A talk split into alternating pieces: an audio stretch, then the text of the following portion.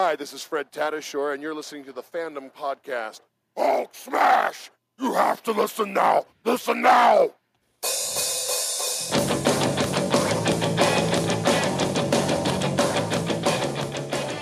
Welcome to the Fandom Podcast, episode 95. This is the show about the TV, movies, comics, and books that you love. Every week we give you a little bit of geek news and then jump into the fandoms for discussion. But first, I am one with the Force, the Force is with me. I am Brandon Ushio. Being careful not to choke on his aspirations is Nick English. Is it really 95? That's a lot. And back with the creepy CGI face is Jeff. That was the weirdest part of the movie, but it's still cool to have him back. It sounds like your voice didn't make it back from the movie, Jeff. Oh, something along the way bit me or tried to eat me. I don't know. I feel Too great. much yelling and cheering. I actually clapped more for the Spider-Man trailer than I did the movie, honestly. I tell you, the trailers were the trailers were a lot of fun on that. I love watching my kids do the trailers because there was this one with a transforming robot that my son really likes, and he didn't realize that it was the transforming robot that he liked until he started talking. And the popcorn was halfway Oh. up to his mouth, and then it stopped. That's awesome. I mean, they, they love the Spider-Man one too, but it was just awesome to watch the popcorn just stop as he realized that's Optimus Prime. I kind of wish I would have recorded what I said during the uh, Transformers preview because I was just talking to my friend, going, "Oh, are they going to try to convince us that Mark Wahlberg is a scientist again? Or you know, this what else? Did, what did these movie needs? Knights. That's what the, it's." Just, and putting director in quotes when it came up with Michael Bay. You just there's so much wrong with that franchise. You know, I tell you though, I uh, the first time I went and saw Rogue One was with the Comic Con group, and it was a, it was because it was a private screening. There were no uh, there were no trailers, and I was kind of bummed out. First off, because they started showing it two minutes early, so I was out getting popcorn. I'm like, oh, it's still 10:28. I, I got a I got a minute, and I walk in right after the very first bit of text appears on the screen. oh, so you missed the opening crawl? Yeah, yeah, I didn't see it. Yeah, it was it good? Uh, no, I that wasn't a my own in spoiler. We reported canon. on that. I did it in my head canon. I Okay. just listened to Catalyst and then just assumed that was the opening crawl. Oh, Yeah, Catalyst, Catalyst was the opening crawl for for Rogue Hey, One. That's that's for sure. Seven hour. How long was Catalyst? Eleven hours. Eleven hours. No, eleven hour opening crawl. Yeah, longest crawl in the Star Wars history. Uh, That's awesome. now, if you can't tell by now, we are going to be talking about Rogue One, just like everybody else out there. Uh, hopefully, we will have some opinions and some ideas that you haven't heard yet. But you know, it's it's one movie, and about five billion geeks are talking about it. So, uh, but before we do that, let's jump into the random fandom.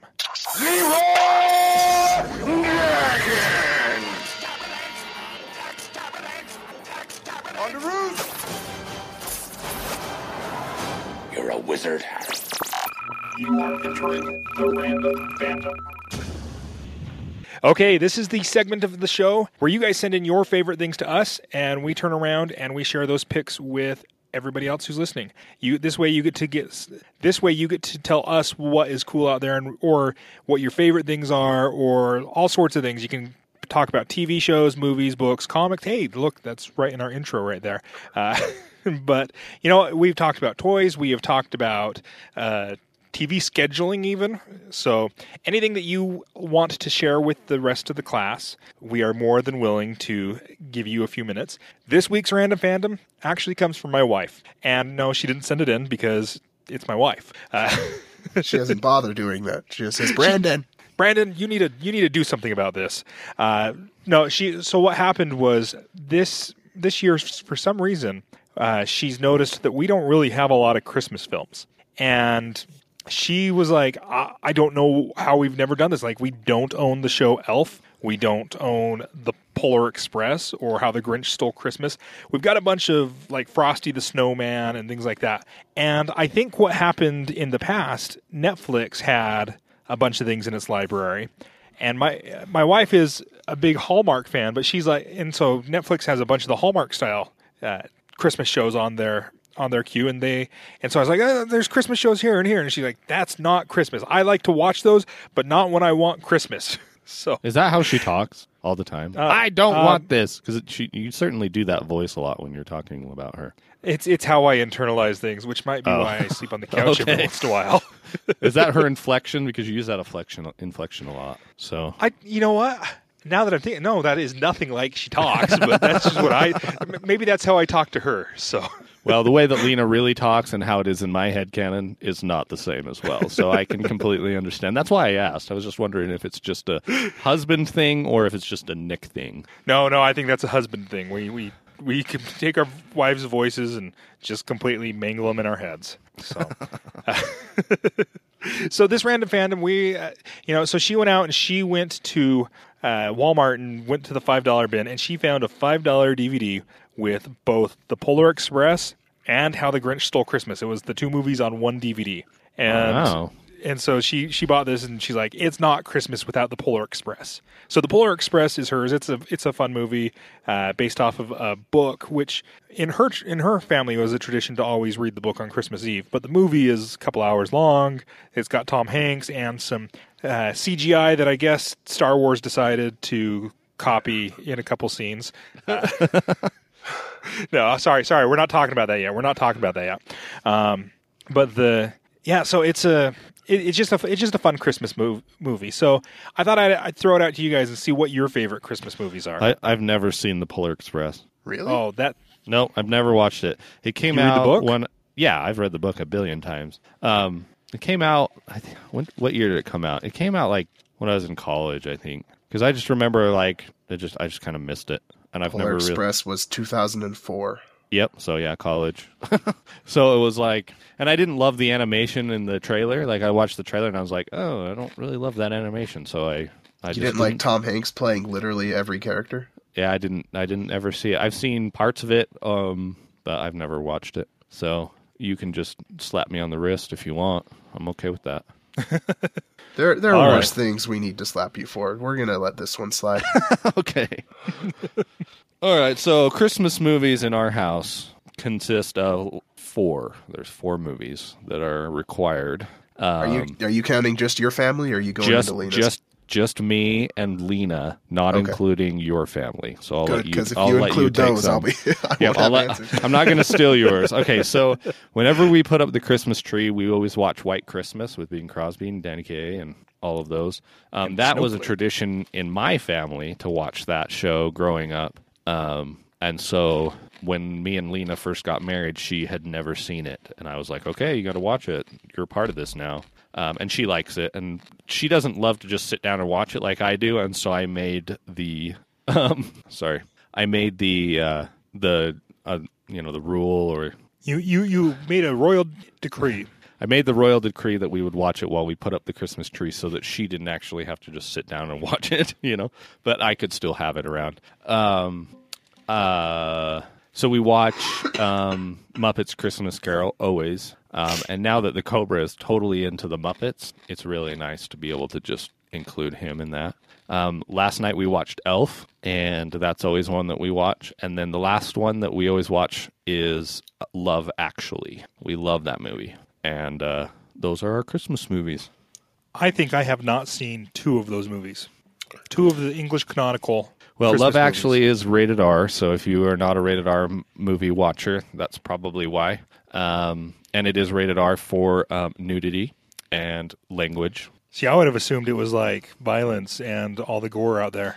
Yeah, you actually get to see uh, Bilbo Baggins' bum in that movie. So if anybody is, ten times fast. if if uh, anyone is uh, interested, then go and watch Love Actually, and uh, that's a great movie. Yeah, it's a really good movie. Um, we actually bought a VHS copy of that movie on our honeymoon. We went out and uh, went yard sailing because you know we were living it up on our honeymoon, and we found a VHS copy of that and watched it on our honeymoon. We were like, we love this show, and I'm now we you found a you found a what copy? VHS. it's one of those like big tapes that used used to have to stick into the mouth of the monster that was next to your computer. So next so to the your dis- TV. The, the disc is just thicker. Is that what I'm understanding? Yeah, it's uh, like I'm about not following.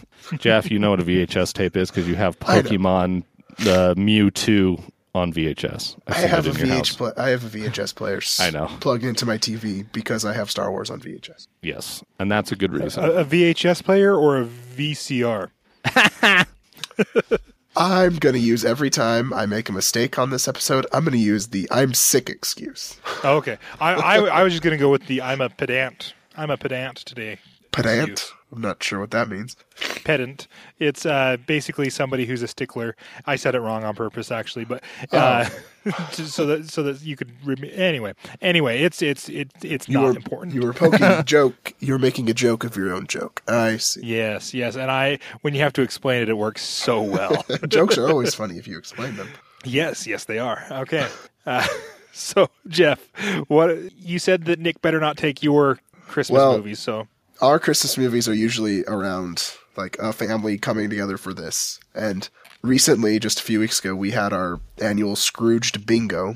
So we watched the movie Scrooged with Bill Murray and play bingo along with the quotes, and everyone brings a white elephant gift. And when you get a bingo, you get a prize. Don't vex me, Frank. Uh, there's so many lines I want to say, but this is a. there's no such show. thing as bad publicity. Uh, I don't mind if you shoot me, but take it easy on the Bacardi. I've never loved someone enough to give them 12 sharp knives before. I want to say the toaster line, but Brandon would censor it. Um, but on Christmas Eve, uh, we always watch "It's a Wonderful Life" just because it's probably it's one of the best Christmas movies. I say as a question mark because I don't want to flat out say it is, but We all know that the best Christmas movie is Die Hard. well, yeah, obviously. But I mean, like, Hans Gruber, who is the long lost cousin of Franz Gruber, who actually wrote Silent Night. okay, Okay, so so, Christmas so- movies.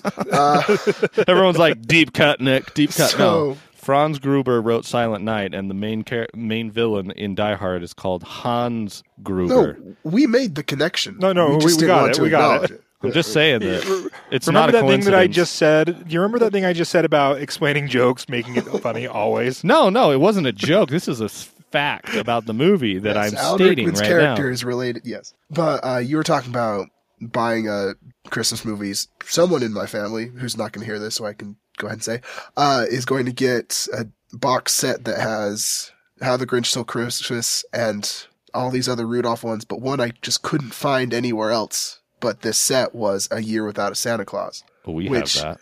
You okay? Well, congratulations! I finally found it. You know, I looked on Awesome. I looked on Amazon the other day, and the Blu-ray was like fifty bucks, and uh, I wasn't going to pay that. Wow. And We've so got a we, collector's item. yeah, sure, Yeah, that's what it is. It's only it's only worth that much if somebody was going to pay for it. yeah, and I was not. but "Year Without a Santa Claus has the best songs with the Heat Miser and Snow Miser. I'm just going to go ahead and say I'll say that out loud. I'll say That's- that with fact. That's the other. That's the other I'm movie I had not seen. Heat. I hadn't seen that until we got married. I had never seen that until Lena showed it to me. Look at the cross pollination of of Christmas movies happening in that marriage right there. I know we're amazing people. So I just got turned on to a new Christmas movie that I think is going to be a staple in my house. Okay, maybe not a staple, but it is. Office It- Christmas Party. No, no, no. It- It's called. It's the only Christmas movie I know that came out this year. No, this one came out in 2013, and uh, it stars a little known ho- a little known star named David Tennant. So this one is called Nativity Two: Danger in the Manger. I listened to that podcast too. So uh, where I heard about this was on the Protagonist podcast, and every Christmas they do uh, uh, elevator pitches for, or no, they don't do elevator pitches. They do Hallmark movies, and they are supposed to make up uh, plots for them based solely off the title of the movie, and then the producer picks it, kind of like the elevator pitches that we did last week, and then they actually and they use actual Hallmark style movies. And this one, uh, it's a sequel, uh, but it's starring starring David Tennant, and he actually plays two roles because he plays twins in it. And it's hilarious. It's about a music competition, and it's kind of like oh, it's kind of like School of Rock meets uh, a, s- a sappy Hallmark Christmas movie. Uh, it's it's hilarious. Uh, it's a sequel to the Nativity one. I can't remember what the subtitle on that one was, but uh, Martin Freeman starred in that one. So Yeah. We already, talked, they're- we already talked about him earlier. So there's we no. Bilbo Butt in that one.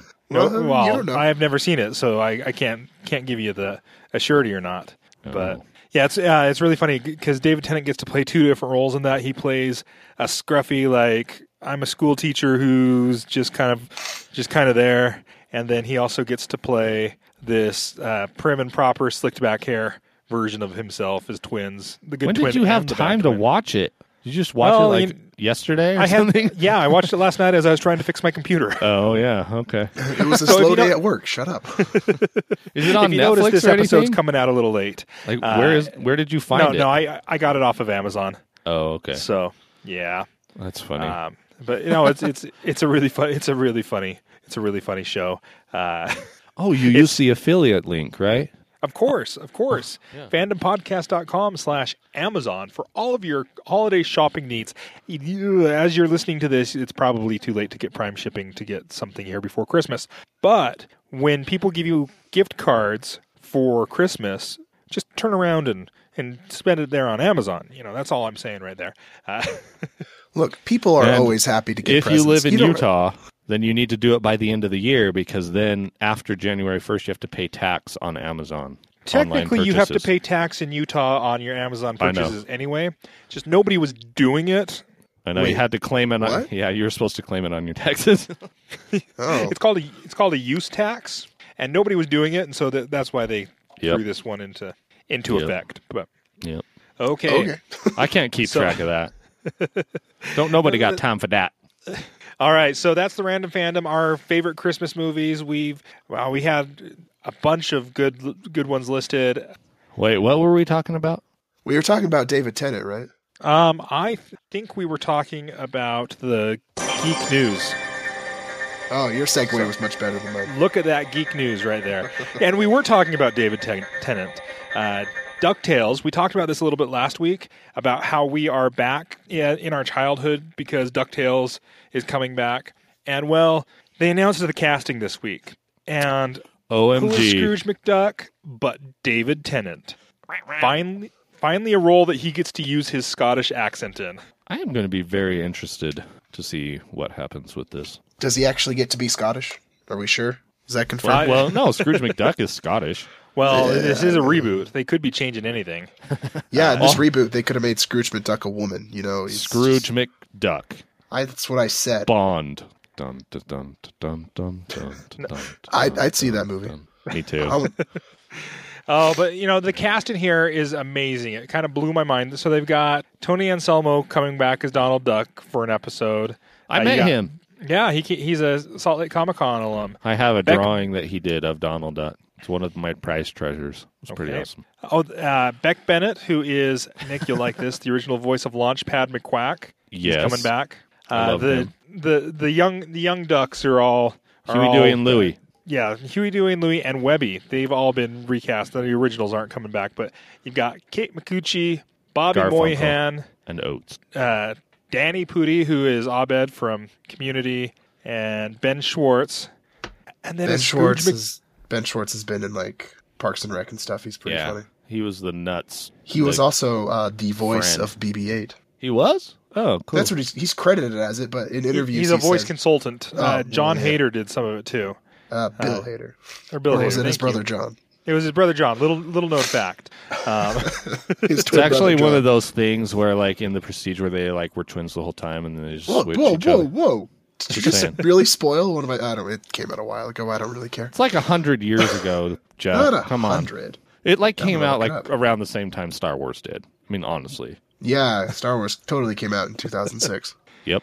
Oh, I'm sure well, there was one. Okay, so uh, I am I'm excited. They uh, they released a YouTube clip of them singing the theme song, which I'll put at the end of this because it was awesome. And David Tennant just starts rocking out, singing the theme song. It was a little high for him, though. You could tell he was straining on those high notes. but he was having so much fun, and that's And what's also- important. And also, Abed is not a good singer. I'll just throw that out there. I don't think he pretended to be though. I know, and that's what made it awesome.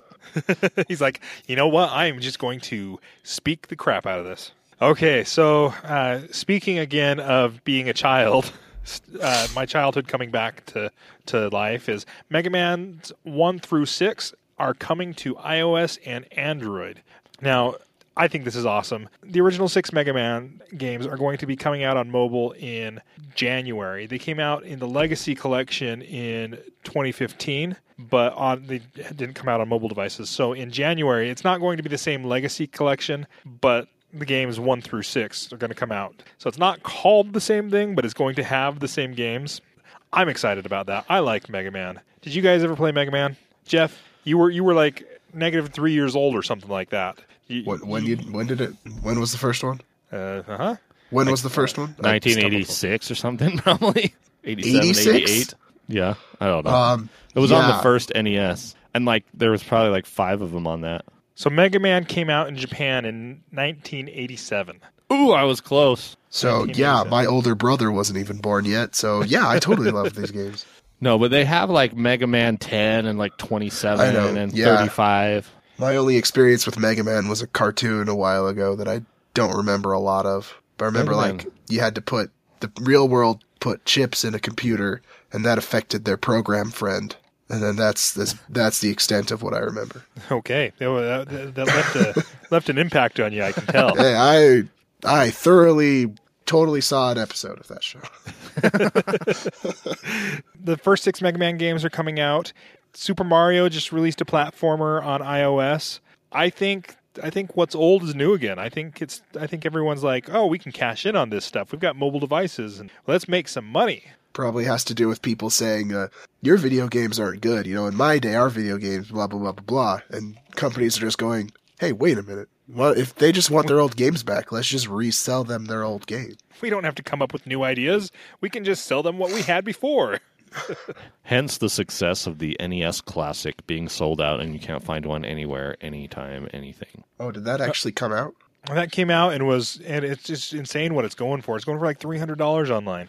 Immediately Uh, sold out at Best Buy and everywhere else, and I- yeah, you can't yeah. find one. Their uh, Urban out yet. Outfitters had a bunch of them that they had on their website, mm. and there it was announced that they were going. To, they got the second wave of them, and that it was going to be at a certain time or on a certain day they were going to release them. And so I was keeping an eye on Urban Outfitters. I saw the tweet that they said, "Hey, they're they're in stock, and click here to order them." And I went there within five minutes of them tweeting, and they were all gone. So I don't know if there were two of them, or I also heard I also heard that they had no limit on the order. So whoever ordered them could order thirty of them and, And turn that's around probably and, what they did. and sell them. Yeah. That's what I would have done. That's what I was going to do.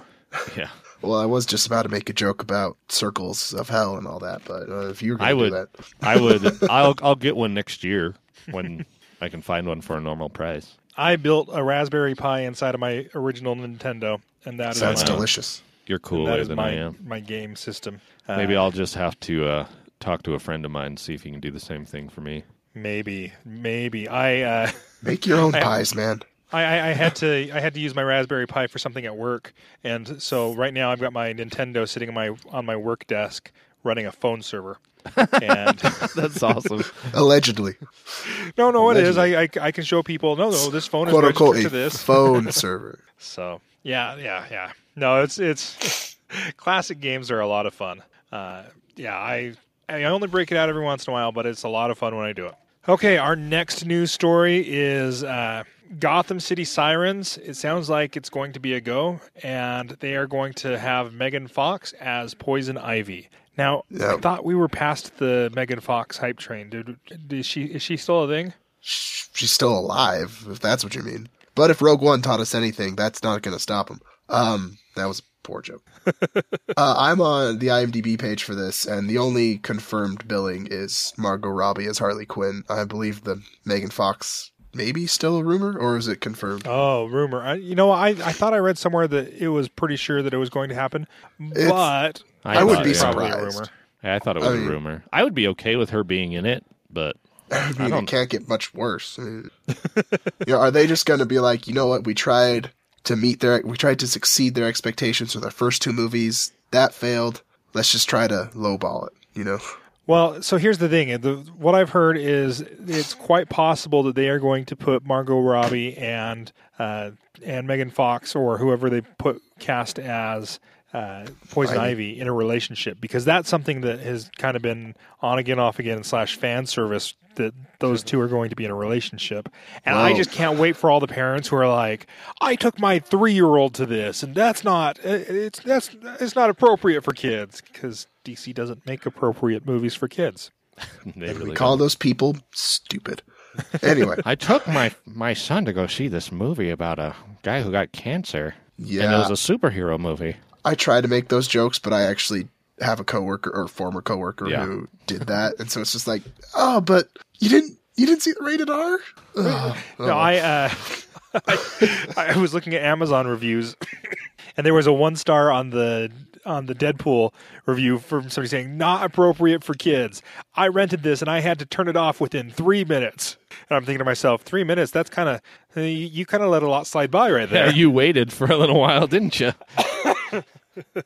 Wait, now I, I want to co- go to the three minute mark and see what is actually See what happens at the, yeah. at the three minute mark. See what what happens within the first three minutes. Anyway, like so, the easiest way for them to get around that argument would to just make these movies rated R. Just be like, hey, it's not we rated it R for what Like, there should be a new rating for "Don't take your kids" or "View first. Isn't isn't that what what rated R is? well, Under rated R seventeen, generally. parent guardian, parent guardian. that's true, You know, but still, that's, like that's what it's for, right? by calling it rated R, you're thinking like, oh, how bad could it be? But naming it "Don't take your kids to this until you've seen it, you moron." Then Yeah, you, that should be rated R. I think that's pretty much Yeah, it. but I mean, flat out calling it, "Hey, oh, did you take your kids to see that? Don't take your kids to seeing this movie moron rating movie." I'm just Yeah, it saying. might make it a little more dummy proof because it's like Well, not for kids. That's the rating. Have you have you seen who who America voted in for their president? Nope. Like he Who? did it. He did everything that he could to get disqualified, and we still voted him in. We're not smart people. Uh, even if we have that rating saying "Don't do this," we're probably still going to do it because that's who we are. Uh, anyway, anyway, You won't Uh, tell me how to raise my kids. Yeah, So- yeah. if they do a relationship between Harley and Ivy, they'd have to quickly establish why they have in in the story has to be something about why she's not with the Joker. Because last we saw Harley and Joker was, "I'm so happy we're together." From what appeared to be both of them, maybe I don't know. It's hard to tell with Jared Leto's Joker, but Yeah, they're they're they're kind of crazy. Um, yeah, I no, you're you're right because not only is it going, are they doing sirens? It sounds like they're trying to ride the Harley train straight to Cash Town because David Ayers has Suicide Squad two confirmed as offic- as officially happening. yeah, because everyone was asking for that, right? I I'll see it. Yeah, I'll go we'll, see it. yeah, we'll see. We'll see all of this because they know us. yeah, like I didn't ask for it, but I'll see it. yeah. Well, to be fair, So- we technically didn't ask for any movie. They just make them without our opinion. Oh, I've asked. I just didn't know if they heard. Yeah, so it, it it may not come out until 2020. So we've got we got a little bit of time. Wait, Uh, doesn't another popular superhero movie come out in 2020? I don't know. A popular superhero movie comes out every year nowadays, Jeff. I know. I was thinking, isn't that when Infinity War comes out? Is that when Infinity War? I don't know. I'm just. Uh, I can't keep Justice track League, anymore. uh, Justice League Two. What? oh, Infinity It sounds like Justice League Two is going to come out by 2020. I, I was wrong. Infinity War is 2018. But still. Infinity War's 2018. Okay. But I mean, There'll be it's a, there'll be a Star Wars movie too. well, yeah. Oh. We'll never stop getting Star Wars and Marvel. You know what? We live in this great time where it's uh, like there's going to be a popular movie out every year that we like. Oh wait, there are going to be multiple popular movies out every year that we like. Which is going And to then make DC's some gonna do popular stuff too, Yeah, But we're was not talking about the most important thing that's going to happen. which In is one week we have more Doctor Who. Oh, yes, I thought you were. and that's a on. superhero show too. I know. That's what I'm They're gonna have saying. a superhero There's another superhero show. Doctor Uh, Mysterio. We have to wait. One, week. He we, returns. we wait one week and then wait one year. The doctor. The doctor is Doctor. I'm assuming the doctor is Doctor Mysterio because the superhero is something else. I can't remember. I his heard that name. he The is going to be like the ghost. Yes. Oh, the ghost. Yeah, Which 'cause he's got means- the G. He's got the G on his chest. In my family, we're just going to be calling him the Dost, which is a joke That's that true. only my family will get. The the Dost. G stands for Gohan. The Dost did it. It was the Gohan. Dost. That would be, or Goku. How about that? All of a sudden they Goku. That's right. He played Goku. No, did he play Goku? No. Yeah, did oh, he was play Goku. Goku? Wait, okay. is it really? I remembered he was Dragon Ball. he was Ball in that terrible Dragon Ball Z movie, the live action movie. The G stands for Goku. I did that really But- soft. If you didn't notice, Okay. it's supposed to be like four times louder than I just did. I- Maybe aware. twenty times louder. Oh, but you know, it's so that's coming out on Christmas Day, and then Sherlock is coming out on New Year's Day. I'm excited It's going to be that. a good month. It's going to be a good month. Then it all goes downhill from there. Well, yeah, yeah, we did discuss that on a previous podcast about well, this movie, this movie, nothing good until yeah. There was some Well, okay no, no, stuff. no. So here's the thing: there are there are not good geek movies that are coming out right around then, but there are some good uh, awards season type movies. Yeah, like we're in this uh, we're in this weird bubble where to be Oscar qualified, you have to have a limited run currently, and then you can go wide in January. So January is usually mixed with really good Oscar movies, and then the next Mark Wahlberg movie. so tr- that, like Transformers should come out in January. Just saying. or three hundred. you know, I'm excited to see Hidden Figures, which is the story about the women who helped launch the uh, first astronaut into orbit. Yeah, that would be good. I, yeah, I saw a one looks like it'll that. be That good. looks good. It's So- definitely Oscar bait, but Yeah, that doesn't doesn't mean that it won't be good. Exactly, exactly. I mean, Oscars generally are Oscars because they because Oscar films are Oscar films because they're generally good. Uh, sometimes they're not a little the case. pretentious. Yeah, it's not always the case. Sometimes they're forcing Yeah. it. Ask ask Jeff how he feels about the Revenant. Oh, being cold That's isn't you- acting. That's uh, that's all you need to know. But there was a bear. It was fake. There was a bear. And that okay, I, I will say that was a very gruesome scene. But everyone keeps talking about, oh, DiCaprio was really there. He was really in the water. Yeah, I'd probably look like that too if I were in that water. Cold. Yeah, like there a- wasn't much acting there because he actually was freezing and and like on the verge of hypothermia. Yeah. So, He doesn't have that many lines. Even I think I've said more in this podcast than he says in that movie. and you have a cold. Well, All we he really was was a derailed little today, cold. didn't we? You're the one that We brought up the really- Revenant. I know, but it's just funny. It's like Anyway, we have more Okay. news. All right, last Oh. news. Last news that we have is today FanX uh, has announced their first guests. We have Michael Cudlitz from The Walking Dead, better known as Abraham from The Walking Dead, and Wallace Shawn, which is just simply inconceivable. I was you wait- told me to go back to the beginning, so I have. I was This is wondering where who's I am. going to do the Princess Bride. This line is first. where I will stay. I will not be moved. In all, in all honesty, it's my fault. I, I was the one who who, who, who prompted him. To me, he was going to say something for eventually. Vizzini. Well, you know, so uh, Wallace Shawn, he is the guy who says inconceivable in Princess Bride. The Sicilian. But he also was uh, he also played Grand Nagus Zek in Star Trek Deep Space Nine. He was also Sure. Rex in Toy Story. Yes. And he was also the uh, debate teacher in the uh, TV teen cl- no, not TV, sorry, the classic Clueless. Are you just reading his IMDb page again? No, no, I just know a lot of his work because Clueless was a big deal to me in high in junior high. Um, I love Toy Story because Party Partysaurus Rex plays all the time because that is a short that is on the Monsters Monsters Inc. Uh, DVD. He is one of the yeah. So he's one of the guys in geeky shows that you're like, hey, I know that guy because he pops up all over the place. Very rarely like a main role, but he always does a good job. most people don't know his name is Wallace Shawn, but you know. yeah, well, Inconceivable. Inconceivable. he's usually you you know the guy from the uh, the princess movie. The short, the short bald dude that has the funny voice. that describes a lot of people. So I'm excited. All right. Michael Cudlitz like probably has a lot more free time on his hands right now, so you know Spoilers. it came out a while ago. Still haven't true, finished it. I'm about halfway through. oh, I asked somebody uh, prior to Rogue One. I asked somebody, I asked a group of geeks. I said, "Hey, what's everybody's thoughts about spoilers?" And so one guy's like, "I have this hard and fast policy where a movie you don't spoil it for three months." A TV show you have to wait a year after it has appeared on Netflix, and What? a book you have to wait five years. Who is this guy? I, I don't know. know like, him. Just, No, I'm just kidding.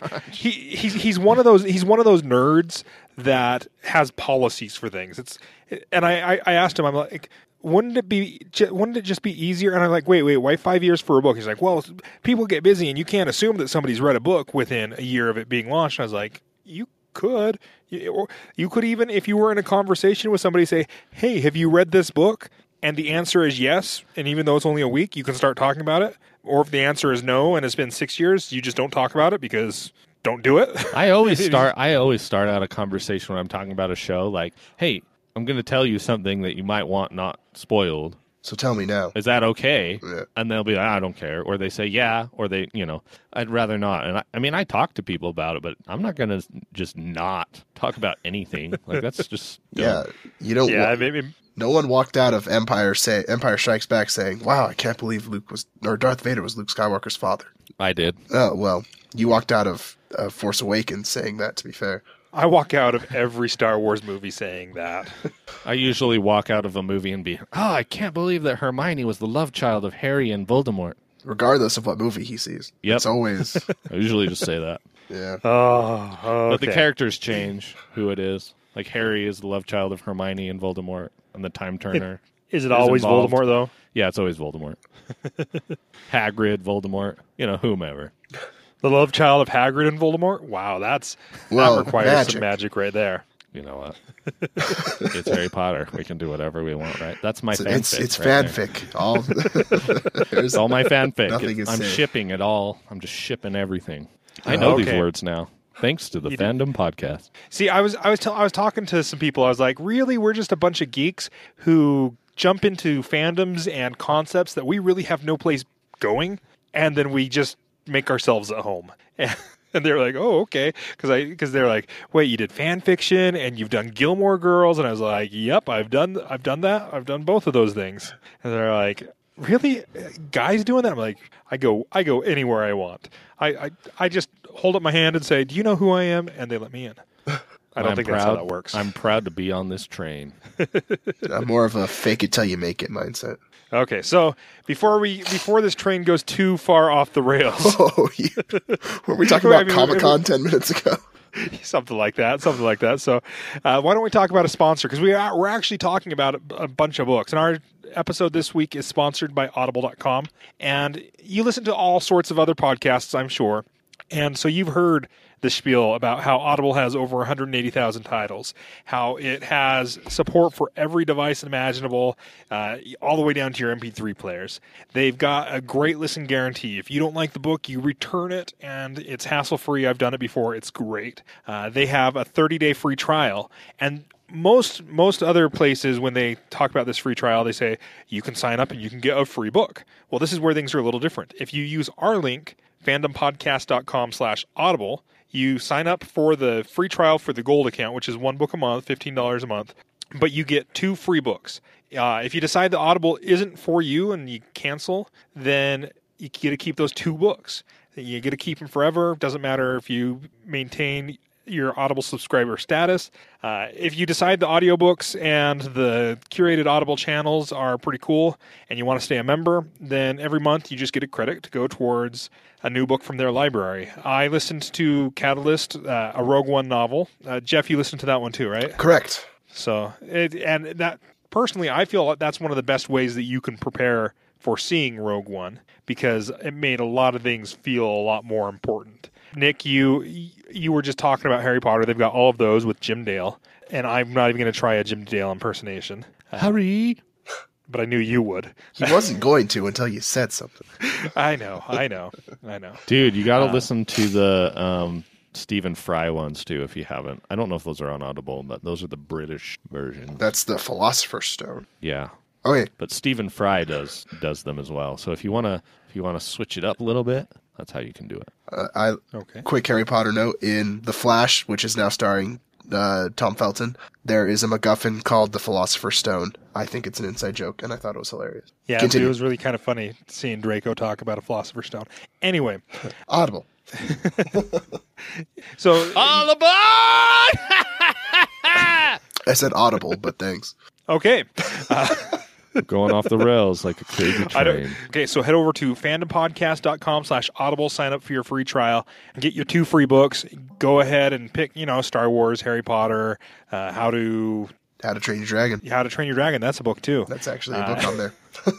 It is. You sounded like you were struggling, so I, was. I was a little bit because there are so many options. I was like, because I was just going to pull out some random how to do carpentry, but I was like, well, I kind of want to do a real title, and so you saved me there, Jeff. Yeah, head over to fandompodcast.com slash audible, sign up, support the podcast, get two free audiobooks. It's a win-win. All right. I think it's time for our discussion on Rogue One. And it opened up with, you know, it was not I'm a little disappointed in Rogue One. It opened up this week with a showing of 155 million dollars, Is that all? uh, and yeah, and it was it, it, it came in be, right behind The Force Awakens. Uh, well, not right behind. It was 38 percent less than The Force Awakens. So uh, Unacceptable.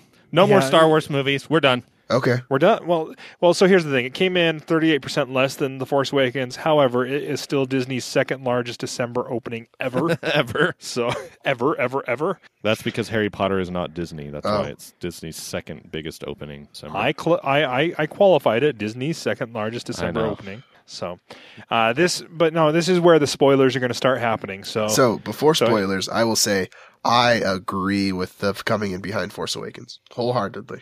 Ooh, ooh, shots fired. Is he a stormtrooper? Did he hit or did he miss? Did you know? Okay, well, they did. Sto- they did make the T-15s obsolete. Stormtroopers get a bad rap for being miss for missing them so much in the landing bay during A New Hope. They were missing on purpose so the ship with the tracking device could leave. Okay, give the stormtroopers a break. That's literally the only. They had to make it look like they were missing. They had to look like they were trying. All right. I, I, you know what? I like that. I like that. And so we're gonna we're gonna fire off the spoiler alert uh, right now so that I can respond to that in context of uh, Rogue One.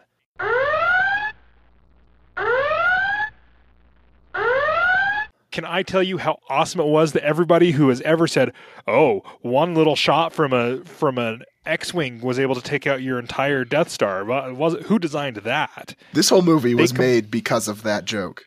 Yeah, yeah, they they completely like wiped that argument off the table.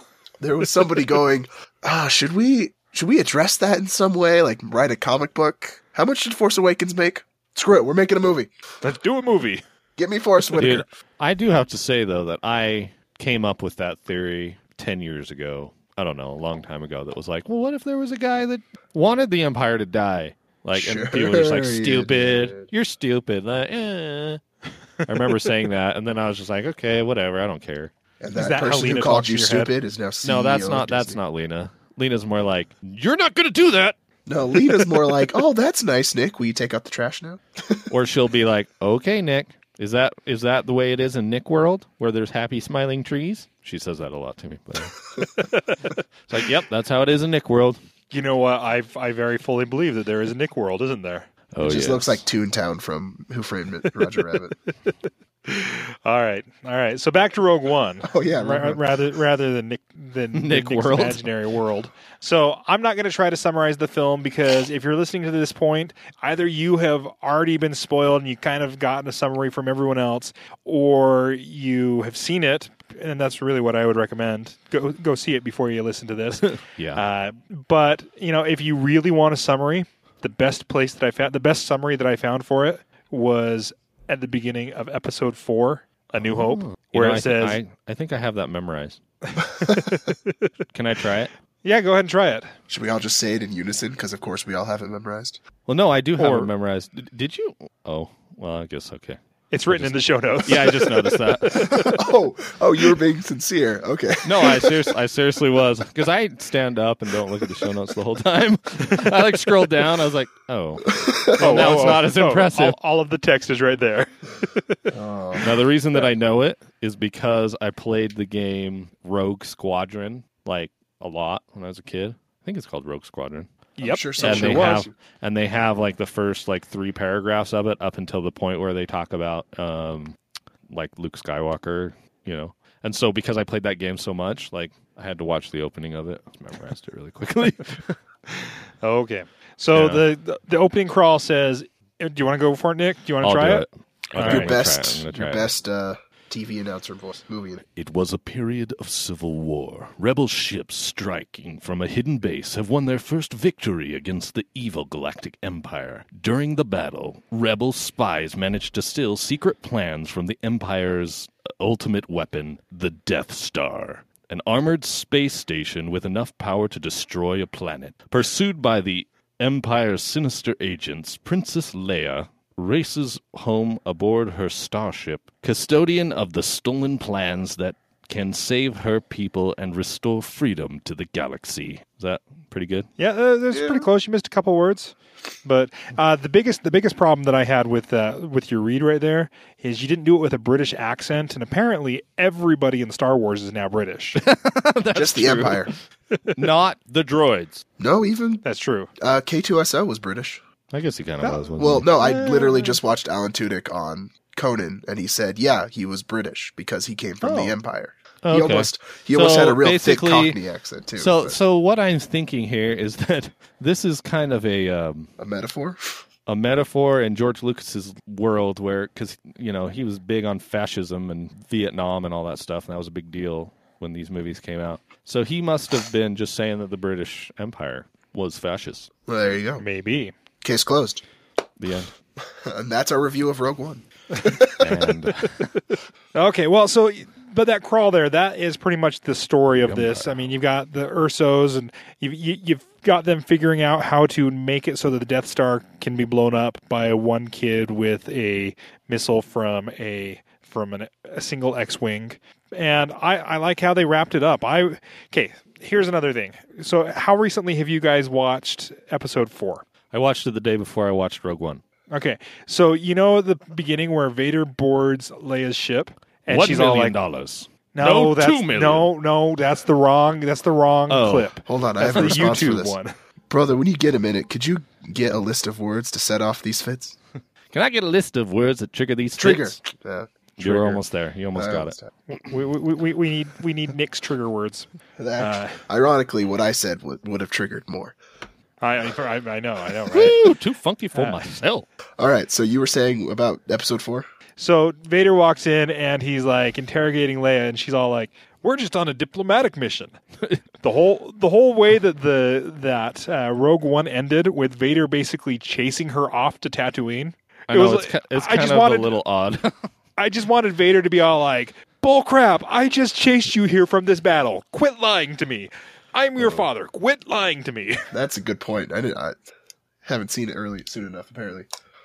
But no, I I, I thought that was a Well, thought that was a fun she was tie-in. on a diplomatic mission to get the Death Star plans to topple the Empire. diplomatic mission for another kind of a Dude, di- diplomacy. it made me so sad when Leia's dad was like, "I've got to head back to Alderaan," and I'm like, "Don't go! Don't go!" Oh, Did he say that roughly around talking about he had Jedi friends? Yeah, well, yeah, yeah. He was saying, Okay. "I got to go back and blah blah blah," and I'm going to head to Alderaan, but I would I would trust this this girl with my life. yeah. So If you'll Oh, excuse man. me, I have to go justify why you don't see me in other movies now. Okay, so here is what here is uh, when it comes to the story. I really liked how this story went because they it kind of felt you know, and this has been the complaint from a lot of critics and people.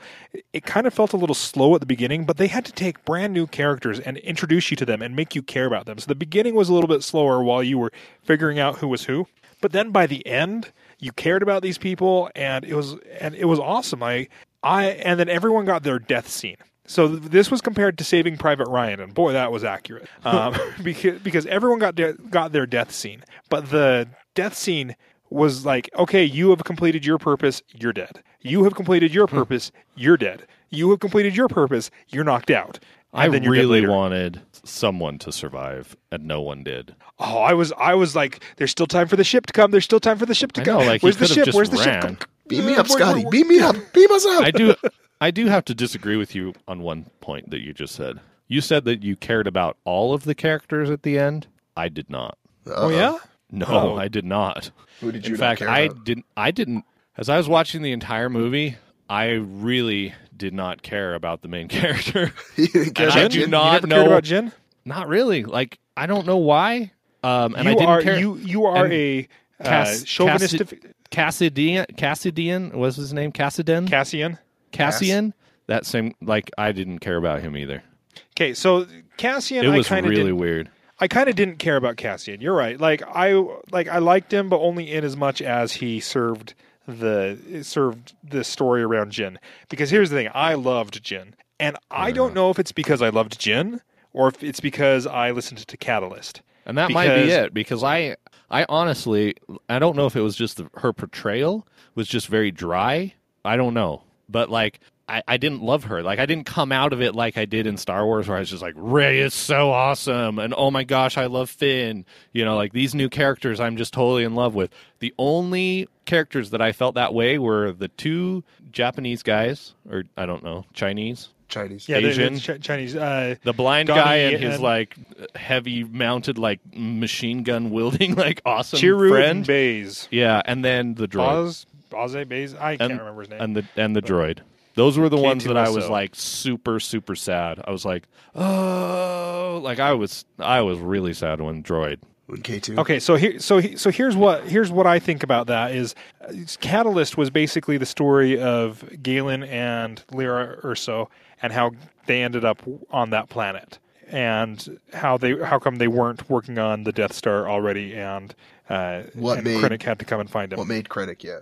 Yeah, Like how he, and so he was hiding and stuff, and then And goes, Yeah. found goes into more with Saw Gerrera. Yeah, and so I I loved cool. the fact that uh, you know Jyn was there, and this is the little girl that that I followed through this story. I followed her parents and thus her through this story, and I care about her. And holy cow, the first the first that little prologue part of the movie where they come to the planet and Lyra comes out and she gets shot. I felt like I was I, I was like no because Lyra is one of the coolest characters. I think I made that noise in the movie actually. Uh, but uh, Lyra, Lyra is one of the coolest characters in Catalyst, and then she was just shot, and I was like, no, no, you can't do that to her. And I was just, I literally was like, oh my gosh, oh my gosh, oh my gosh, oh my gosh, and I was sitting there just like, I think I put my head in my hands.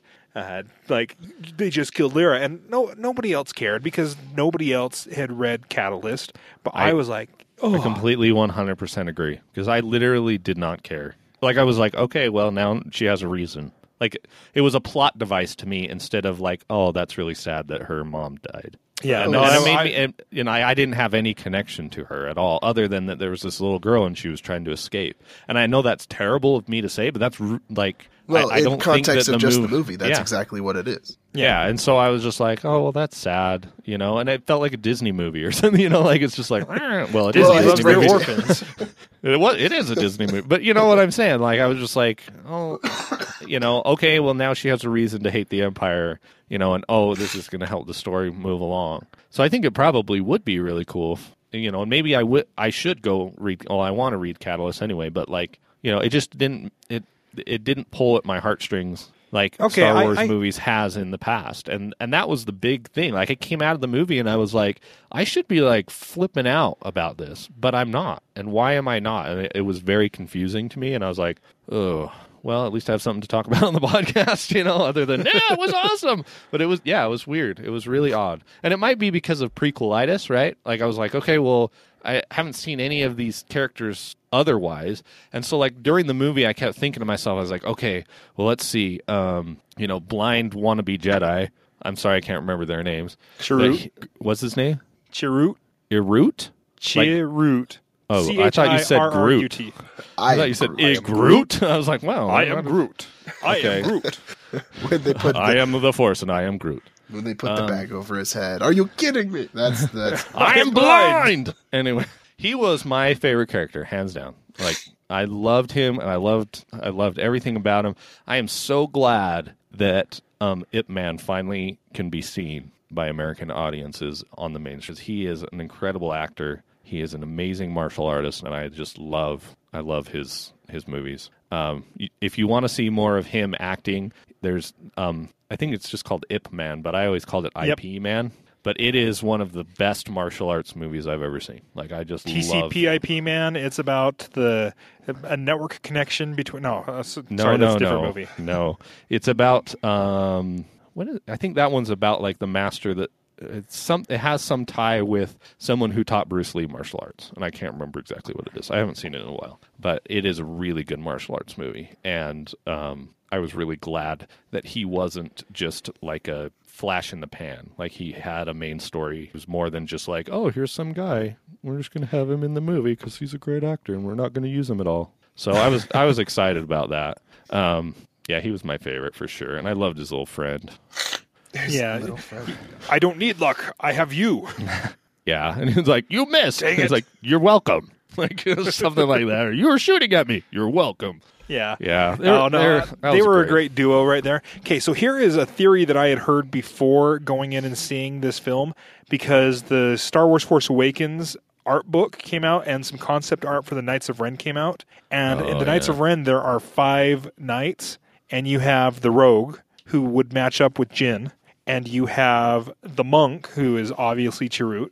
You've got uh, the heavy who is Baze. You have the sniper who's Cassian, and you have the He armorer. is a sniper in that show. exactly. And so I'm watching this. I heard I heard this theory, and I was like, no, it can't be. And then I'm watching the show, and I'm like, it just keeps adding up. It's it. This is going to happen. And so I, part of me was like, this is going to happen. This is going to happen. What?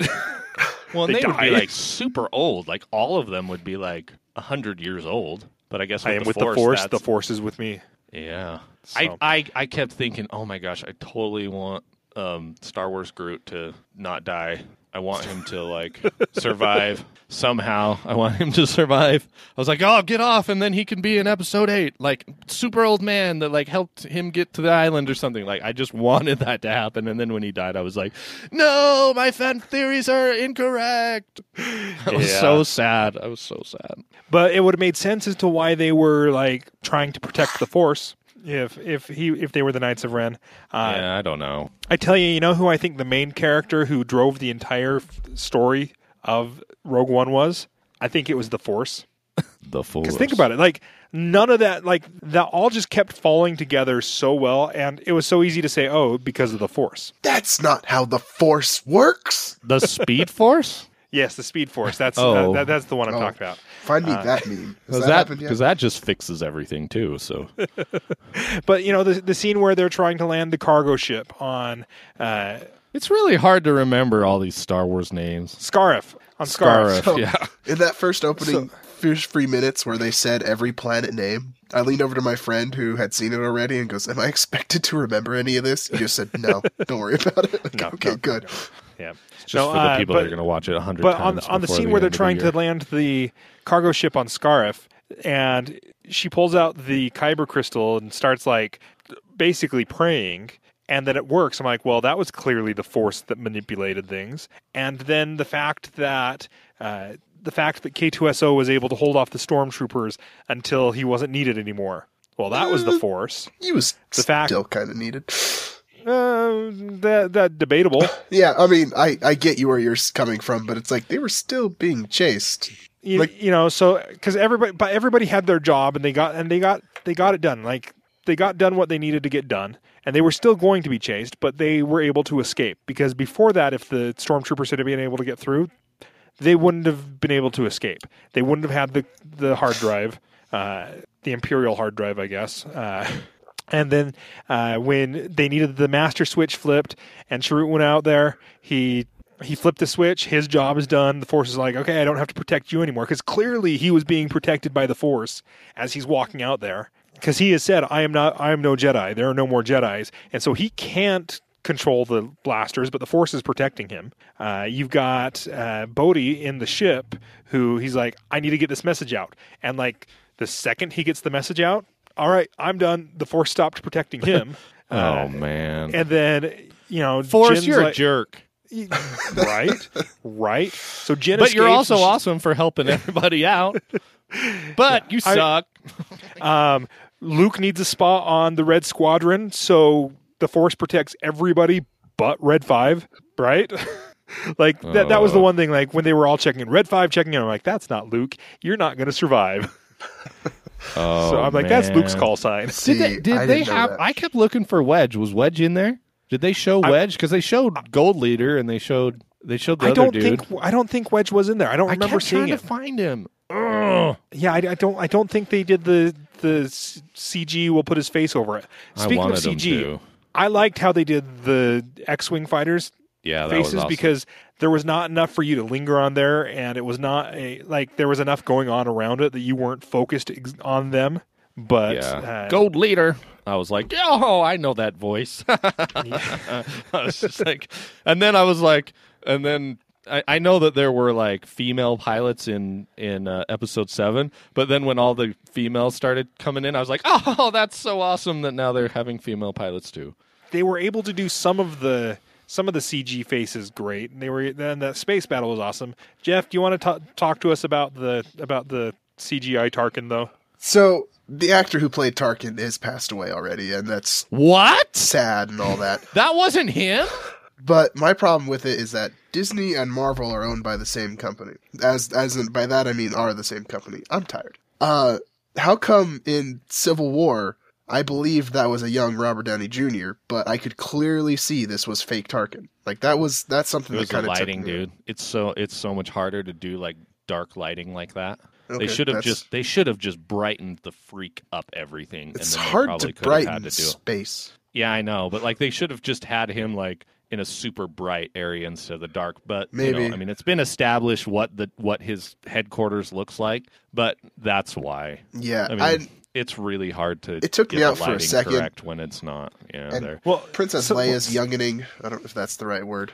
Uh, Yeah, she looked like off. plastic. She looked like a doll. yeah, but luckily she, She- was only yeah. for that one scene. Yeah, she was just that one scene. It, the mouth, I don't know, the mouth is not quite right, and the eyes don't. There's not as much Yeah. light in the eyes. The eyes are just dead in in those. Her line When of I- "They're giving us hope." I lean over to my friend. Some would argue a new hope. Oh, I'm hol- yeah. Oh, I'm there's the hilarious. title of the next movie. There's the title of the next movie. We have a title. when I kind of. when I first saw um, Tarkin's back of his head, I was like, "Holy crap!" They, I was like, "What the crap? Did they find then an they showed- actor that looks like really good or something?" Like you know, because I hadn't watched any trailers or anything, so I don't even know if he was in the trailers or what. I don't. I don't know. I don't think I watched many of the trailers either. Um, and then they did the reflection of him though in the window of the Death yeah, Star. that was cool. And I was like, And I'm like, okay, oh, if they that's just awesome. do if they just do that, like that would be perfect. Like you don't even need to really have him in the movie. And then when he turned And then around, he I was like, turns that- around and he's I was like, like, that kind of looks "Oh." off. That's kind of weird, but okay. I'm okay with it because it's not lasting for oh well, it's lasting for too long. like that's kind of like my thought process as that was happening. But I, So there's I a- think it's still cool that they were able to get them in there. I mean, they have to be there, right? I mean, you can't just skirt around to that. yeah, no, you can't. I mean, they were they were big parts of the story. Uh, yeah, you had So- you have to have them. However, Darth Vader's second scene made up for everything I thought was wrong with this movie. like Oh, yeah. w- when it was when his first scene where he choked the guy a little, I thought, okay, you're just having him in there for the sake of having him in there. That's not fun. And then when it's all oh dark, my gosh! and it's when you had only the lit up- Daredevil hallway scene, yeah, the yeah the Daredevil hallway scene with Darth Vader. Okay, yeah, which was better than the Daredevil scene now Yeah. because it was Darth Vader. yeah, but Daredevil's was one take. Anyway, Oh, how do you know this one wasn't? I don't. Just I've only saying. seen it once. I'll see it again. but like in the dark cut. and the light and the lightsaber gl- is the only thing glowing. Like Oh okay, gosh. I'm okay with everything else in this movie. It's kind of like how I felt felt about uh, like episode two when I saw like Yoda fight for the first time. Afterwards, I was like, "This movie is so awesome!" Just because Yoda was fighting. Yeah, Like, but Yoda. I, I don't know. Yeah, I don't Uh, know. No, so that that, hallway was so scene- good. That was so good. that hallway scene, I was sitting there and I was like, "Holy crap! Holy crap! G- g- give them the plans! Give them the plans! Get the plans out!" Like I, I know the plans are, go- are it's- going to get off. It created of the suspense we knew the answer. You know. I, I knew the ending, but I was like, "Just, just give them the plans." It was really cool to see Darth Vader fight like he does in the video games. Yeah. Finally in a movie. Because like up until this point he's just been kind of robotic, like pew, pew, and you're like, Yeah, you're a great Jedi. You can barely move your arms because you're half robot. And then all of a sudden you see him like walking down this hallway doing amazing. Throwing people around with the force and just like Hold, holding the guy hitting against them with the their own ceiling. blaster beams. Yeah, holding that was the guy so against the ceiling and just walking across with the lightsaber. Oh, well, yeah, Yeah. it's amazing. Dang it, I need to go see it again. Yeah. Right now. Just for that one last scene. Yeah, um, we'll I want to go back to to Tarkin and Leia though, and the CGI because I know why it was so why it's so weird to so many of us. And this it's called the uncanny valley. So the uncanny valley is a theory that is out there. This term was originally designed for robots, but it's the closer you get to being human, the more that people will like it until you get to a certain point where all of a sudden it goes from being more empathetic to being a strong revulsion. And scientists have looked at this and said, okay, why do we get so revolted by something that is just over the that tiny little precipice right there and goes down into a valley of this is terrible. And they've looked at it and they think that it is kind of been bred into us because certain stimuli make it look like people are sick. And so it's a pathogen avoidance kind of a thing where you are trying to avoid people who have diseases. And so if your mouth isn't moving quite right or if your eyes are just not quite right, there could be a disease there. Uh, and it's really interesting that you know you hit that uncanny valley and you just it it just sends you over the edge. But you know, I think that that is the nitpickiest of the nitpicky things that they've done. Uh, I was talking with Jared Elder earlier today, who is written into the written into the show several times, and he was talking about how about how he liked it and he thought it he thought it was great. And if you think about what Star Wars has always done, it has always pushed the level of technology to the very brink of things. Uh, if if you look at New Hope with all of those models that they used, that was what technology had, and they you know they they combined the the practical effects and the scale of things, and it was they they pushed technology there. Then when you went to say the prequels, the, Jar Jar Binks, as annoying as people may find him, he was really really the cutting edge high tech, putting his his CG form into the film. And uh, I, I remember a lot of movie theaters that couldn't play the Star Wars movies because they had to upgrade their projectors because Lucas Lucasfilm said if you want to show Star Wars, you have to have this kind of a digital projector. And I know a lot of theaters who raised their prices so that they could afford to put those digital projectors in. And so, I mean, here's just another example of Star Wars taking a cutting edge thing. Do you think that do you think that movies in the future are going to be doing this? More and more often. Well, yeah, because then they don't have to pay actors. Well, you still have to pay an actor because they Yeah, still had. So the guy who did Peter Cushing, he uh, Yeah, but he, voice he acting. had to act the entire thing. yeah, I know, but we all know that voice actors don't make as much as actors, right? Right. Yeah, I saw that documentary. And so you know they can.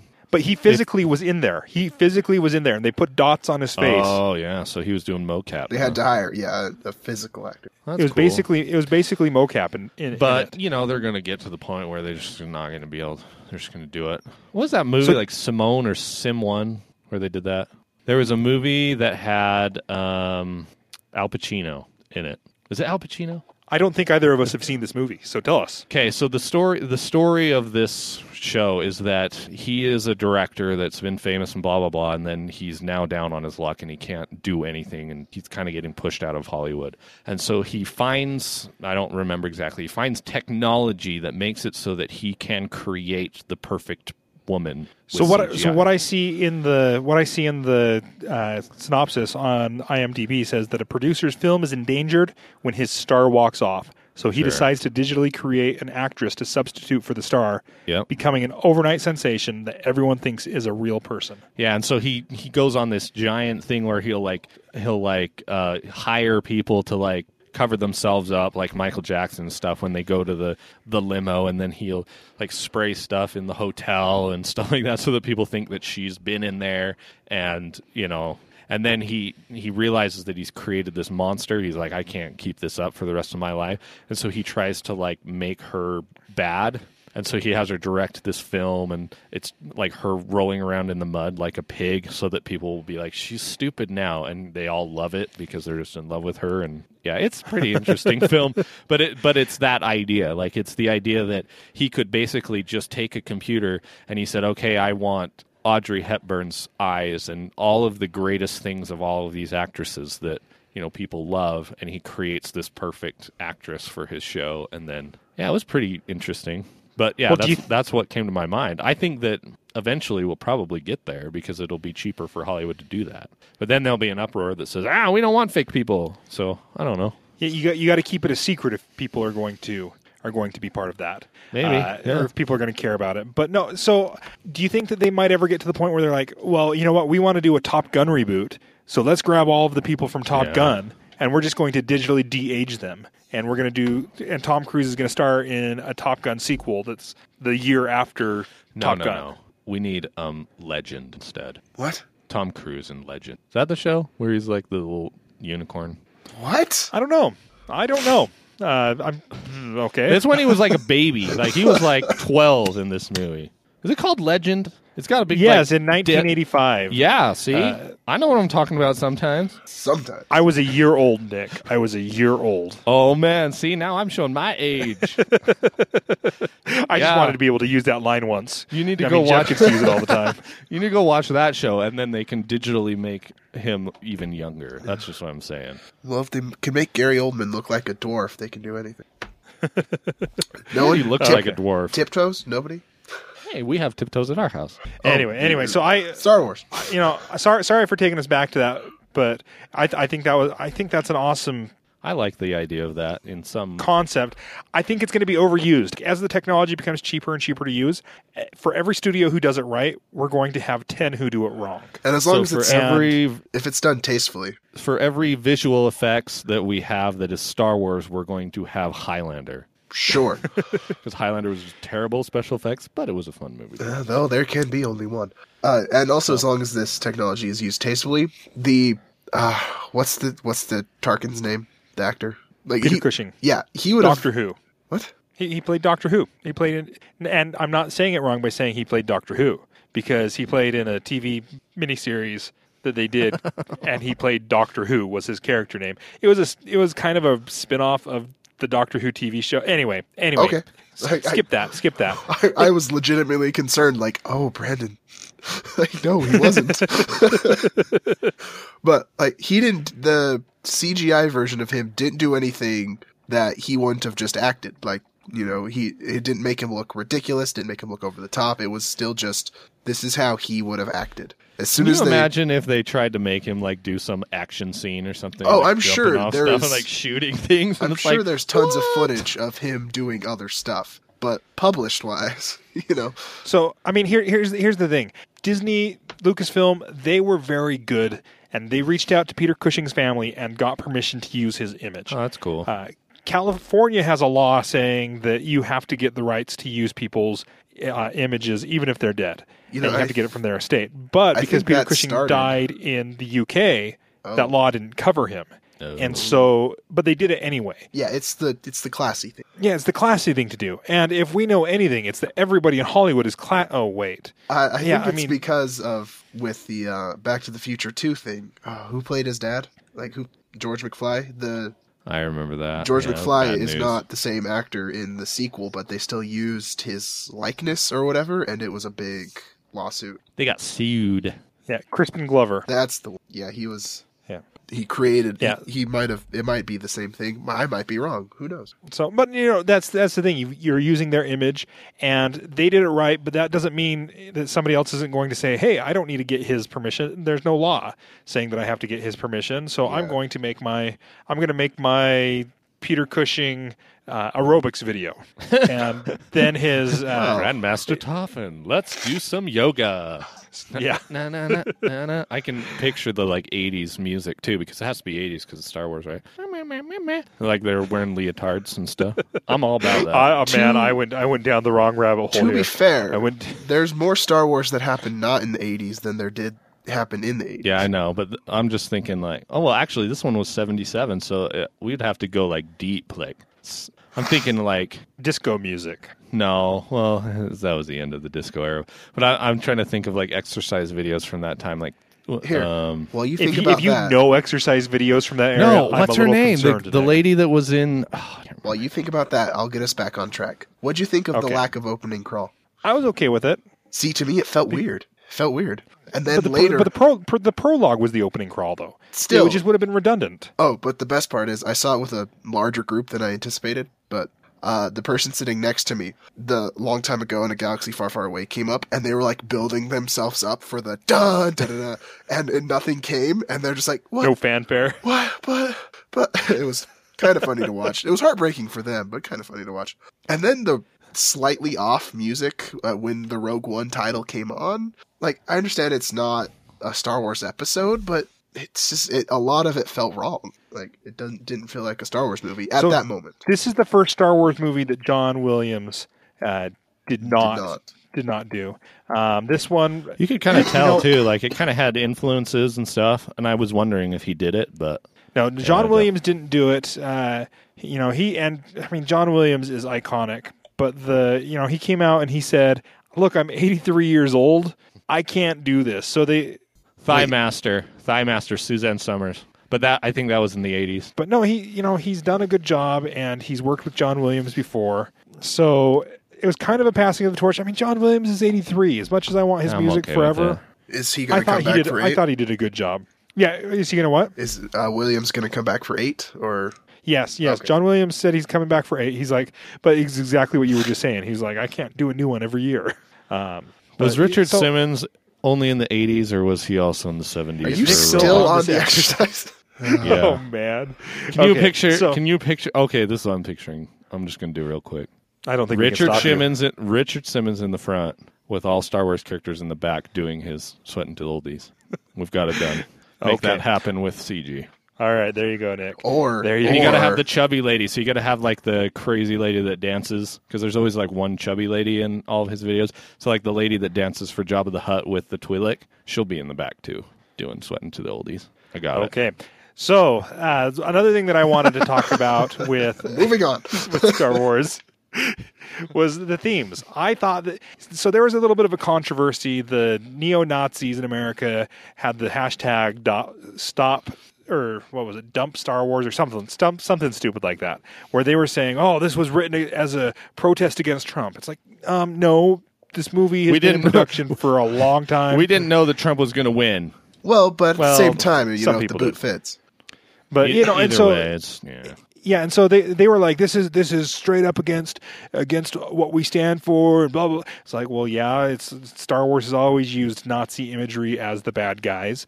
Um, okay, but anyway, they they said that oh, there's all these themes, and I went and saw it the first time. Like, you know what?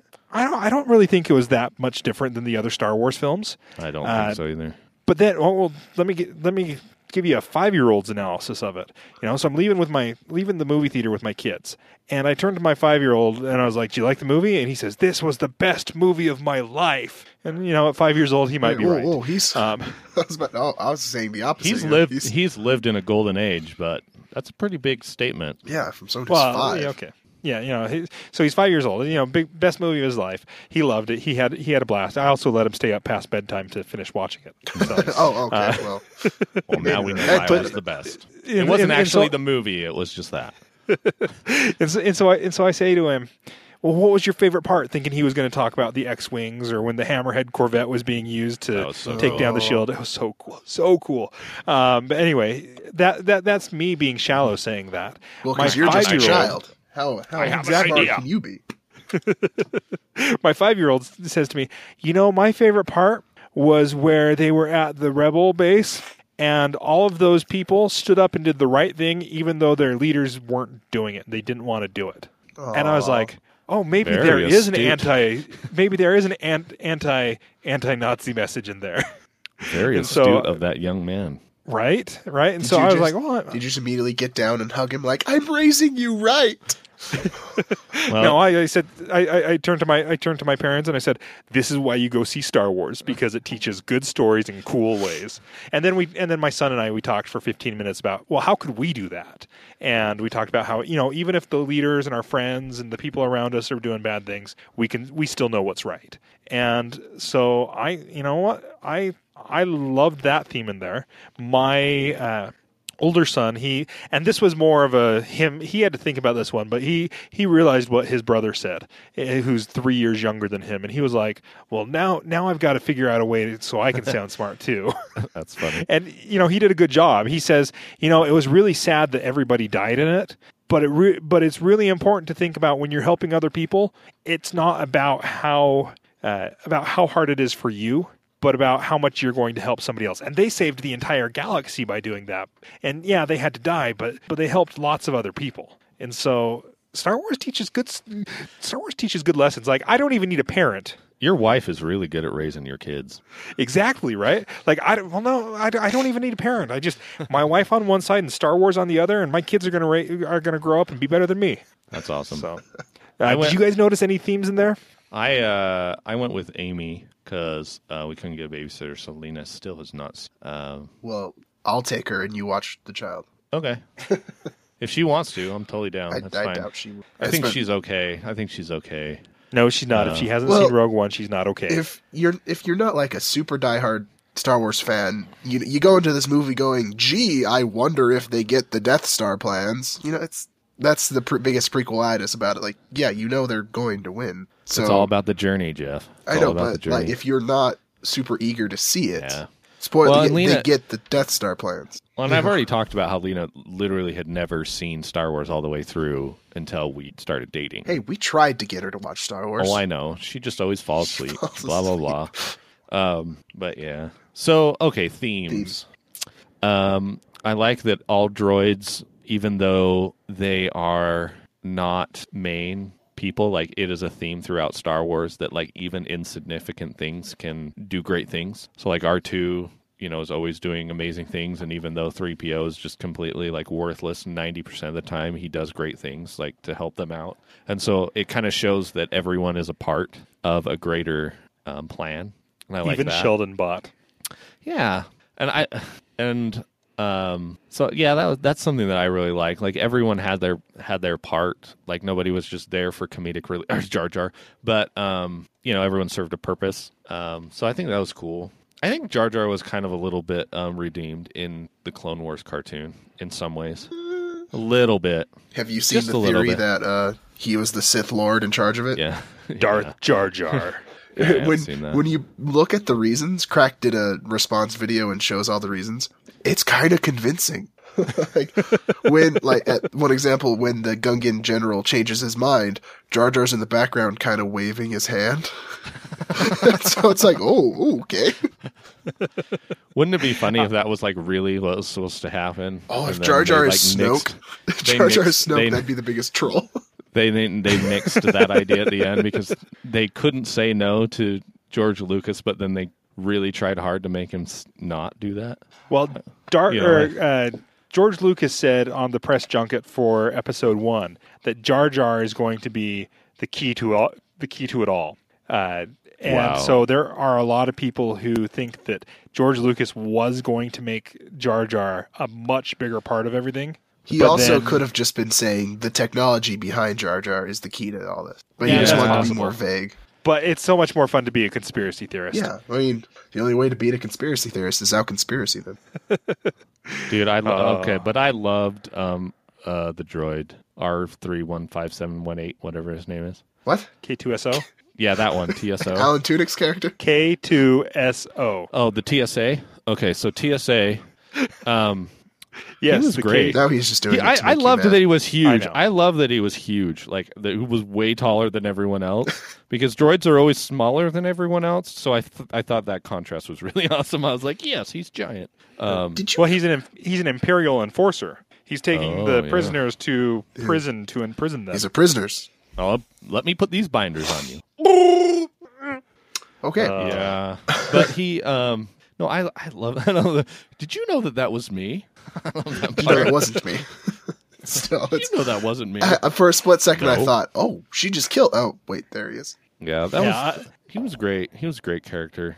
And for like the longest time, both me and Amy were like, "Is that Alan Tudyk? I don't know if that's Alan Tudyk. Yes, it was Alan Yeah, Tudyk. That is Alan. Well, really, you were having a hard was- time.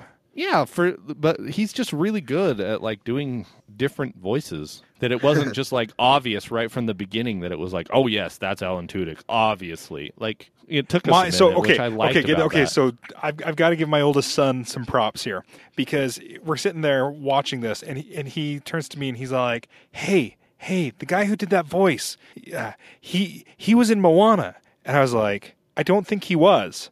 And he's like, "No, no, he was. Oh, he he was the chicken. Is Alan Tudyk really the, The, chicken? made clucking sounds." Like it didn't. The chicken didn't speak. It made animal noises, and my son was able to recognize the voice. really, and he also was villager number three, whatever that Yeah. means. yeah. Hey, hey. Good for that say kid. I still haven't seen Moana. Lord Weselton, Hey, it's Weaselton. Those are who Duke was in both of them. those Was are in both of two them. movie references. I love that movies. that movies. Those movies. Oh yeah. No, that movies. Okay. It's late. All right, Jeff. How about you? Did you see any themes that you thought were were fun Star Wars themes, or uh, not that has already, not that it already hasn't been brought up. I Okay. wasn't paying that close of attention. Apparently, You were enjoying Star I Wars. was just enjoying it. I wasn't looking for the deeper meaning. One thing that and made that's me perfectly acceptable too. one thing that made You know me what? stop enjoying it was when Jonathan Aris, who is on Sherlock, showed up in the council the council area and was all You didn't like and was all whiny. It took me out of the movie. Like just for once, play a likable character. He's so good Oh, at I being wanted to mean kill and him. whiny. Dude, but he's just like, because of the Imperial Senate, blah, blah, blah, blah, blah, you're devoted to that, blah, blah. Like that guy. It just reminded me of him, but it's on the opposite side. But And I was like, yes, that's awesome. That is a Star Wars theme. I like that there's some guy that's just angry and that he's an idiot. Because there's one of those on every council, right? I'm just going to argue for the sake of arguing because I can argue, and if I get heard, then I will argue. where was Ackbar? I wondered that too. Like that was clearly meant to. Hey, look, we're the same species as Ackbar. But it, where was he? There was like one moment where there was another one in the background, and I wanted them to be like, "This is so and so Ackbar," and he's not an This is- admiral yet, and this then is he like- gets oh. he becomes an admiral because of this awesome fight. Like I was hoping that would happen, but He uh Oh, okay, He so I'm going to nitpick Wars. here real quick. Yeah, I'm, I'm going to nitpick here real quick about that though. This film had so many little winks and nudges and nods to the fans that kind Blue of milk. felt forced. Uh, there's blue milk. Even the line of Vader, like Vader, Don't choke on your pride. choked. or something like that. Yeah, don't choke on Oh, your asp- on your aspirations. but I loved that. That's something But- Vader would and say, though. And, and no, it's not something Vader would Yes, say. he It's something Anakin would say. Well, he's yeah, still well, kind aren't of they the Anakin. same person, right? He's No, still no, on they the aren't. planet. That planet So- was Mustafar. I've seen a thousand Yes, times it was. online. All sorts of lava and stuff. Don't choke on your aspiration. I find your That- lack of faith disturbing. But yeah, it was not a Vader line. It was a it was an Anakin line, and A- and maybe they were showing that there's a bridge between Vader and Anakin, but it's about ten minutes between the two movies, so I don't think so. Well, Uh, what's the I- what's the time frame from Revenge of the Sith to Rogue One? I mean, all of Jyn's Long life, but How old is Luke Skywalker? I don't know how old's Luke That's it. Skywalker. fifteen years, sixteen years, twenty years? Yeah. I, I don't know. It's it you know yeah, it's about twenty years because between Clone Wars and between Clone Wars and A New Hope, it's nineteen years. Okay, Yeah. So okay. so that's about that's about the time frame. So he really should have there. been more Vadery than Skywalkery. Yes. Or maybe like he'd or maybe he's just sick of that guy. You know, he's like Vader's like you don't That guy you don't was a- Vader voice. You get Anakin. That guy was lame. That guy was lame, dude. Mm-hmm. Does anybody notice that there are no buttons? Nobody wears anything with buttons on it. Well, duh. Buttons are out. Capes are It's in. it's space. You can't do a button in space. It's you gotta have Velcro. How, how, oh, is it space Velcro? Is that like Well, the new Space spacey thing? Velcro. It's silent. Vel- Velcro came from space. Yeah, the aliens. I. I was just always wondered that. I was like, why? How? Why is there no buttons in Star Wars? You see, I've That- that never made- once had that thought, but now that you've said it, every time I watch Star Wars, I'm gonna go, "Huh? no one has any buttons." Why are there no buttons here? They have like magic fasteners because it's oh. space, but it happened Okay. a long time ago, in a not galaxy? If in we're the talking- future. If if we're talking about buttons on their costumes, I think this is a pretty good place to wrap it up. So, do you guys have anything else that you want to add before we before we close this thing out? Were you guys disappointed with Forest Whitaker's character? Yes, Okay. That was that was something that I was going to bring up. I Glad did not care me. about Glad it it, at all. me. It just seemed I- like it just seemed like he was uh like he was just fanfare like not really fanfare but it was just like okay we have Fan to have a character we have to have a character that is going to be you know the leader of the rebellion or leader of you know something that is going to inspire okay but then it was like why does he have to be half robot Because he's Like, he it shows that he's given so much. I guess I don't. I, I know but it just So he, didn't- he so he's like the opposite of Vader. If you, if you think about it, he's he's like well, not the opposite. He's like the exact same person as Vader, but just a hair's breadth. a good on guy the other instead of a bad guy yeah Yeah, but So- not even that he was kind of a bad guy too But I actually, I so at the end of the first, at the end of the first uh, viewing that I had for this, I did not like his Forest Whitaker and his portrayal of Saw.